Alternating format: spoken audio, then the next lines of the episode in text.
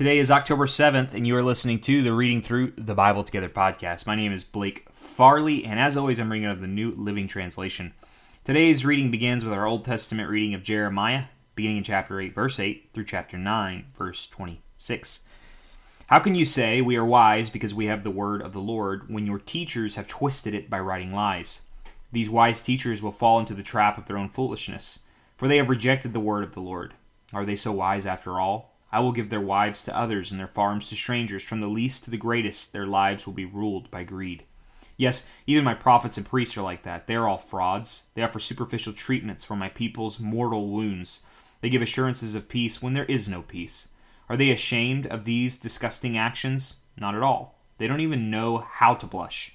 Therefore, they will lie among the slaughtered. They will be brought down when I punish them, says the Lord.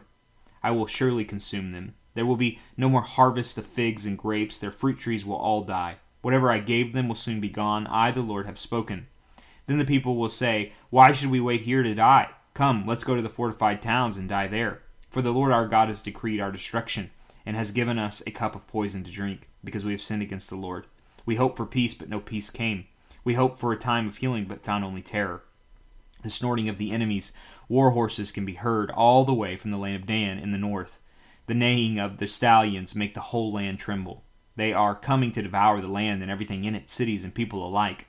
I will send these enemy troops among you, like poisonous snakes you cannot charm. They will bite you, and you will die. I, the Lord, have spoken. My grief is beyond healing. My heart is broken. Listen to the weeping of my people. It can be heard all across the land. Has the Lord abandoned Jerusalem, the people ask? Is her king no longer there? Oh, why have they provoked my anger with their carved idols and their worthless foreign gods, says the Lord. The harvest is finished, and the summer is gone. The people cry, yet we are not saved. I hurt with the hurt of my people.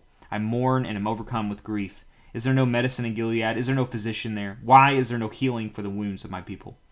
Chapter 9, verse 1. If only my head were a pool of water and my eyes a fountain of tears, I would weep day and night for all my people who have been slaughtered. Oh, that I could go away and forget my people, and live in a traveler's shack in the desert. For they are all adulterers, a pack of treacherous liars. My people bend their tongues like bows to shout out lies. They refuse to stand up for the truth. They only go from bad to worse. They do not know me, says the Lord. Beware of your neighbor. Don't even trust your brother, for brother takes advantage of brother, and friend slanders friend. They all fool and defraud each other. No one tells the truth. With practiced tongues they tell lies. They wear themselves out with all their sinning. They pile lie upon lie and utterly refuse to acknowledge me, says the Lord.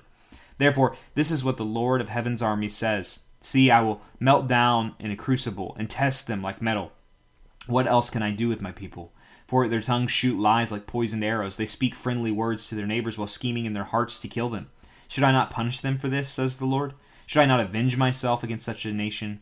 I will weep for the mountains and wail for the wilderness pastures, for they are detestable and empty of life. The lowing of cattle is heard no more. The birds and wild animals have all fled. I will make Jerusalem into a heap of ruins, says the Lord. It will be a place haunted by jackals. The town of Judah will be ghost towns, with no one living in them. Who is wise enough to understand all this? Who has been instructed by the Lord and can explain it to others? Why has the land been so ruined that no one dares to travel through it? The Lord replies, this has happened because my people have abandoned my instructions. They have refused to obey what I said. Instead, they have stubbornly followed their own desires and worshipped the images of Baal as their ancestors taught them. So now, this is what the Lord of heaven's armies, the God of Israel, says. Look, I will feed them with bitterness and give them poison to drink. I will scatter them around the world in places they and their ancestors never heard of, and even there I will chase them with the sword until I have destroyed them completely. This is what the Lord of heaven's army says. Consider all of this and call for the mourners. Send for the women who mourn at funerals. Quick, begin your weeping. Let the tears flow from your eyes. Hear the people of Jerusalem crying in despair. We are ruined. We are completely humiliated. We must leave our land because our homes have been torn down. Listen, you women, to the words of the Lord. Open your ears to what he has to say. Teach your daughters to wail. Teach one another how to lament. For death has crept in through our windows and has entered our mansions. It has killed off the flower of our youth. Children no longer play in the streets, and young men no longer gather in the squares. This is what the Lord says. Bodies will be scattered across the fields like clumps of manure, like bundles of grain after the harvest. No one will be left to bury them. This is what the Lord says. Don't let the wise boast in their wisdom, or the powerful boast in their power, or the rich boast in their riches. But those who wish to boast should boast in this alone, that they truly know me and understand that I am the Lord who demonstrates unfailing love, and who brings justice and righteousness to the earth, and that I delight in these things. I, the Lord, have spoken. A time is coming, says the Lord, when I will punish all those who are circumcised in body but not in spirit. The Egyptians, Edomites, Ammonites, Moabites, the people who live in the desert and remote places, and yes, even the people of Judah. And like all these pagan nations, the people of Israel also have uncircumcised hearts. Wow. Moving into the New Testament. And by the way, may verse 24 be true of us.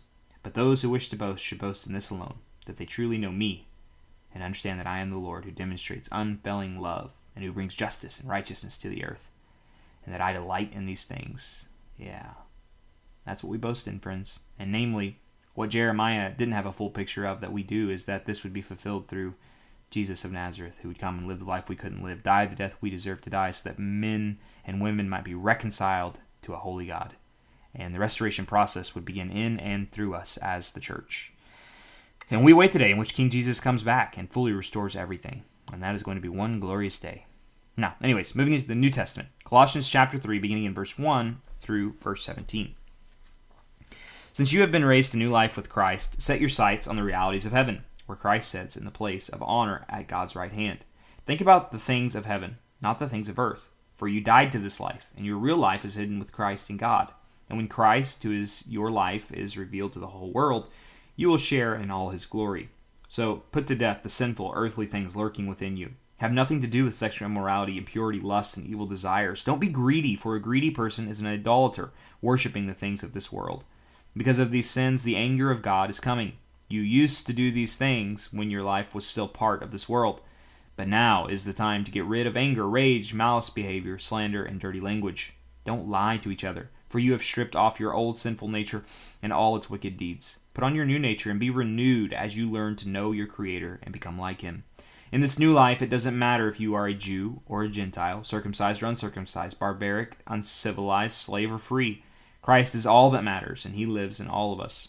Since God chose you to be the holy people He loves, you must clothe yourselves with tender-hearted mercy, kindness, humility, gentleness, and patience.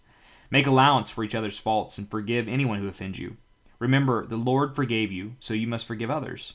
Above all, clothe yourselves with love, which binds us all together in perfect harmony, and let that peace that comes from Christ rule in your hearts. For as members of one body you are called to live in peace, and always be thankful. Let the message about Christ and all its richness fill your lives. Teach and counsel each other with all the wisdom He gives. Sing psalms and hymns and spiritual songs to God with thankful hearts. And whatever you do or say, do it as a representative of the Lord Jesus, giving thanks through Him to God the Father. And now moving on to our Proverbs reading. It's going to be coming to us today from Proverbs chapter 24, beginning in verse 27. Do your planning and prepare your fields before building your house. Yeah, I said beginning in verse 27. It's just verse 27. Good advice. Do your planning and prepare your fields before building your house. By the way, Jesus says something similar, except for He's not talking about building a house. He's talking about following Him. Count the cost before becoming a disciple of Jesus, and decide if He is the foundation you want to build your life upon. It is a good foundation, friends, but there are costs involved, so count them. Moving into our psalm reading for today, it's going to be Psalm 78, verses 32 through 55. As always, I would encourage you to read it with me in a posture of prayer. This is the 78th Psalm, verses 32 through 55. But in spite of this, the people kept sinning. Despite His wonders, they refused to trust Him, so He ended their lives in failure, their years in terror. When God began killing them, they finally sought Him. They repented and took God seriously. Then they remembered that God was their rock, that God Most High was their Redeemer. But all they gave Him, was lip service. They lied to Him with their tongues. Their hearts were not loyal to Him. They did not keep His covenant. Yet He was merciful and forgave their sins, and did not destroy them all. Many times He held back His anger and did not unleash His fury, for He remembered that they were merely mortal, gone like a breath of wind that never returns. Oh, how often they rebelled against Him in the wilderness, and grieved His heart in that dry wasteland. Again and again they tested God's patience, and provoked the Holy One of Israel. They did not remember His power, how He rescued them from their enemies. They did not remember His miraculous signs in Egypt, His wonders on the plain of Zoan. For He turned their rivers into blood, so no one could drink from the streams. He sent vast swarms of flies to consume them, and hordes of frogs to ruin them. He gave their crops to caterpillars, their harvest was consumed by locusts. He destroyed their grapevines with hail and shattered their sycamore figs with sleet. He abandoned their cattle to hell, their livestock to bolts of lightning. He loosened on them his fierce anger, all his fury, rage, and hostility. He dispatched against them a band of destroying angels. He turned his anger against them. He did not spare the Egyptians' lives, but ravaged them with the plague. He killed the oldest son in each Egyptian family, the flower of youth throughout the land of Egypt. But he led his own people like a flock of sheep, guiding them safely through the wilderness. He kept them safe, so they were not afraid. But the sea covered their enemies. He brought them to the border of his holy land, to this land of hills he had won for them. He drove out the nations before them. He gave them their inheritance by lot. He settled the tribes of Israel into their homes. Father God, thank you that you are the great shepherd and protector, not just of Israel, but of the world. And through Jesus, you have brought a guy like Blake into the fold. And Lord, you protect me from my greatest enemies, which are not enemies of flesh and blood, but of spiritual authorities and powers. And Lord, you have defeated them, given me power over them.